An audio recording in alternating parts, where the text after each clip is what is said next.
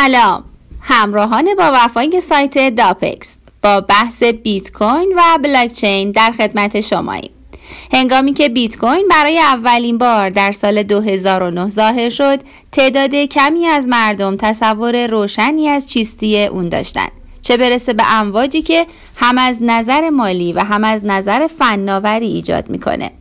فناوری بلاکچین زیربنایی کم و بیش یه مفهوم جدید بود. و مثل بسیاری از مفاهیم جدید به طور کلی درک ضعیفی داشت. در سال 2018 بلاکچین همچنان یه موضوع داغ باقی مونده بود در حالی که در ذهن بسیاری از مردم ارزهای دیجیتال گره خورده. در واقع یه مفهوم مستقله که میشه بر اساس اون ارزهای دیجیتال رو پایه گذاری کرد. این پادکست نحوه عملکرد بلاکچین و به همون اندازه مهم پایان بلاکچین و شروع فناوری های مبتنی بر اون رو روشن می‌کنه. با سایت داپکس در ادامه با ما همراه باشید.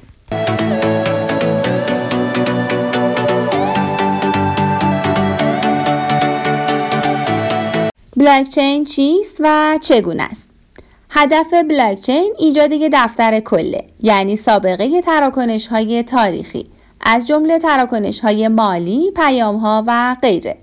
اساساً بلاکچین به درستی نامگذاری شده. زنجیره ای از بلوک های داده که در ابتدایی ترین سطح اونها حداقل در اکثر پیاده سازی های فعلی می‌تونه به عنوان چیزی شبیه یک نمودار باشه که بر اساس زنجیره بلوک به شکل معروف پیاده سازی شده. نمایی از یه نمودار رو اگه دوست داشته باشین می‌تونین در پی دی اف ببینین. ولی آیا بلاکچین ضد دستکاریه؟ شاید یه باور واقعی در مورد امنیت این باشه که هیچ چیز ذاتا ضد دستکاری نیست. باید طوری طراحی بشه که دستکاری رو دشوار کنه و سپس با کنترل های ضد دستکاری تا حد امکان محافظت بشه.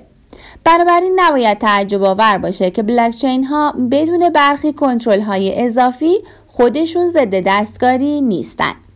اولین مورد از این کنترل ها توضیح و تمرکز زداییه. با اطمینان از دسترسی همه طرف های زینف به دفتر کل و هر گونه تراکنش جدیدی که قرار به اون اضافه بشه دستکاری باید بسیار آشکارتر بشه. بدون توضیح و تمرکز زدایی. در نتیجه دسترسی برابر به داده ها برای همه طرف های زینف. بلاکچین بیش از هر مکانیسم ذخیره سازی داده های دیگه مقاوم نیست.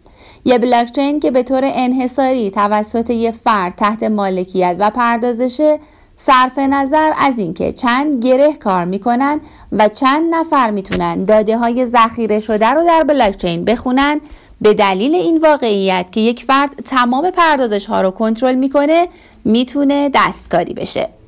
در این مرحله به روشی احتیاجه که به موجب اون افراد علاقه من بتونن با همدیگه ارتباط برقرار کنن و اعتبار بلوک جدیدی رو که به زنجیره ارسال شده بررسی کنن. اینجاست که پیاده سازی ها با هم تفاوت دارن. از نظر تاریخی سروی کرده رایج وجود داشته. اولین مرحله اثبات کاره. محاسبه یه هش معتبر برای یه بلوک رو دشوار کنید. اما تایید اون رو برای سایر طرف ها آسون کنید. اولین فردی که یه هش معتبر رو محاسبه می‌کنه اون رو به شبکه ارسال می‌کنه و توسط طرف های دیگه قبل از افزودن اون به زنجیره خودش تایید میشه. مرحله دوم اثبات سهامه. سازندگان بلاک به صورت شبه تصادفی بر اساس سهم اونها در زنجیره بلوک تعیین میشن. این در درجه اول توسط ارزهای رمزنگاری شده استفاده میشه. چرا که سهم به راحتی بر اساس مقدار ارز موجود توسط هر عضو محاسبه میشه. مرحله بعد تحمل خطای بیزانسی عملیه. PBFT یه روش مبتنی بر اجماع برای تحمل کردن خطاها در داده ها و بازیابی خودکاره.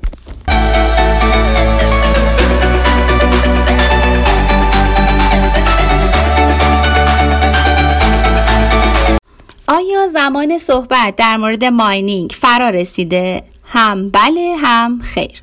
بله چون ما قبلا هم داشتیم استخراج اثبات کاره. و نه چرا که ماینینگ واقعا مصنوع ارزهای دیجیتال با استفاده از راه حل تحمل خطای اثبات کاره و به طور کلی برای اکثر برنامه های دیگه بلاکچین مطلوب نیست و اما ارزهای رمزنگاری شده سعی کنید ارزهای دیجیتال رو به عنوان برنامه هایی در نظر بگیرید که از بلاکچین برای ذخیره سازی استفاده می کنند. به همین ترتیب به یاد داشته باشید که ارزهای رمزنگاری شده می‌تونن بر اساس هر یک از روی کرده های تحمل خطا باشن. اثبات کار، اثبات سهام یا PBFT. اگرچه در واقع همه پیاده سازی های اصلی در زمان این پادکست بر اساس POW یا POS هستند. حالا می‌تونیم در مورد ماینینگ صحبت کنیم. همونطور که قبلا بحث کردیم قابل استخراج بودن برخی ارزها نتیجه استفاده اونها از تحمل خطای اثبات کاره. به عنوان انگیزه ای برای انجام محاسبات فشرده مورد نیاز رویکرد POW اولین فردی که با موفقیت یه هش معتبر تولید می‌کنه متعاقبا توسط شبکه پذیرفته میشه.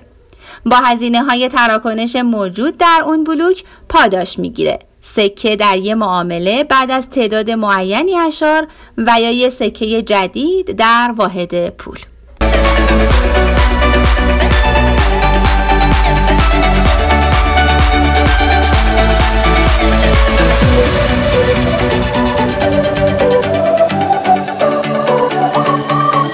سخن پایانی. دنیای بیت کوین و ارزهای دیجیتال اونقدر گسترده است که با پادکست های متعدد هم نمیشه تمام زوایای اون رو بررسی کرد. ما سعی کردیم مطالبی رو درباره ارزهای دیجیتال یادآوری کنیم. اما در صورت علاقه به دونستن موارد بیشتر می‌تونین مقالات و پادکست های سایت داپکس رو که شامل تعداد متعددی از مقاله های معتبر و پادکست ها هست رو بازدید کنید و گوش کنید. از اینکه با ما همراه بودید متشکریم. تا فرصت دیگر خدا نگهدار.